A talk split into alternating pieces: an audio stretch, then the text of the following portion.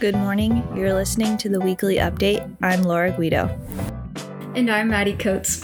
This week in Woodinville, a group of Northshore parents have filed petitions to recall all five school board members, and several local high school seniors shared some insight into their COVID impacted school year. It's Thursday, April 22nd. This week's podcast is supported by business members Lifted Taco, Banner Bank, Pony Mailbox, and West Hill Construction. Senator Manka Dhingra of Redmond voted on April 15th against a bill she sponsored that addressed a recent Supreme Court decision related to the state's drug possession law. The bill, as it was originally proposed, would have decriminalized possession of small amounts of controlled substances while still banning use in public and possession by minors. Amendments added during the Senate floor vote changed the bill to instead reduce the penalty for personal possession from a felony to a gross misdemeanor. Dhingra said she voted against it because people of color are disproportionately affected by the criminal justice system and treatment should be more widely accessible outside of it. The bill passed in a 28 to 20 vote.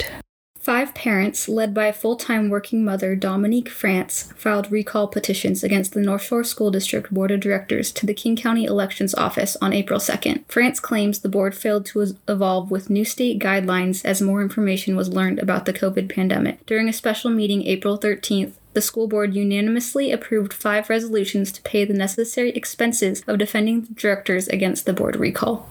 The Woodinville High School boys basketball team is bringing back a depth of talent, according to head coach Kurt Milton. He said there's a good mix of returning starters and young players, and he wishes he had a longer season with this crew. The Falcons' next game will be at Inglemoor on Friday, April 23rd at 7:30.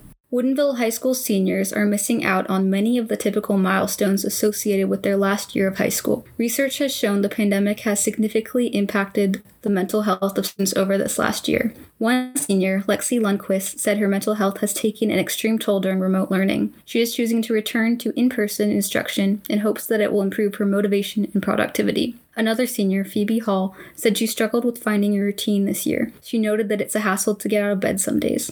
Woodinville Garden Club will open its online plant sale on Saturday, May 8th at 9 a.m., and it will run until all the plants are sold. Offerings will include tomatoes, annuals, hanging baskets, and handmade wooden garden trugs. The club website, woodinvillegardenclub.org, has the complete plant list and more details.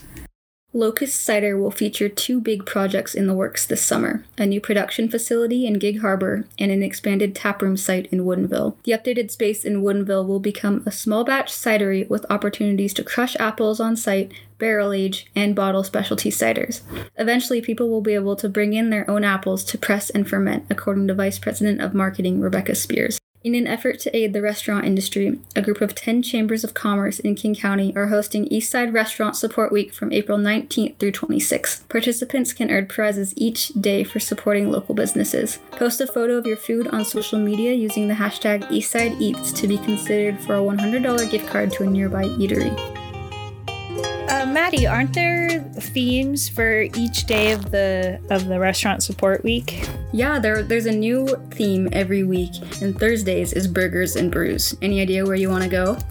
Oh, I'm a fan of the burgers at the Tipsy Cow, uh, and they also have great fried pickles.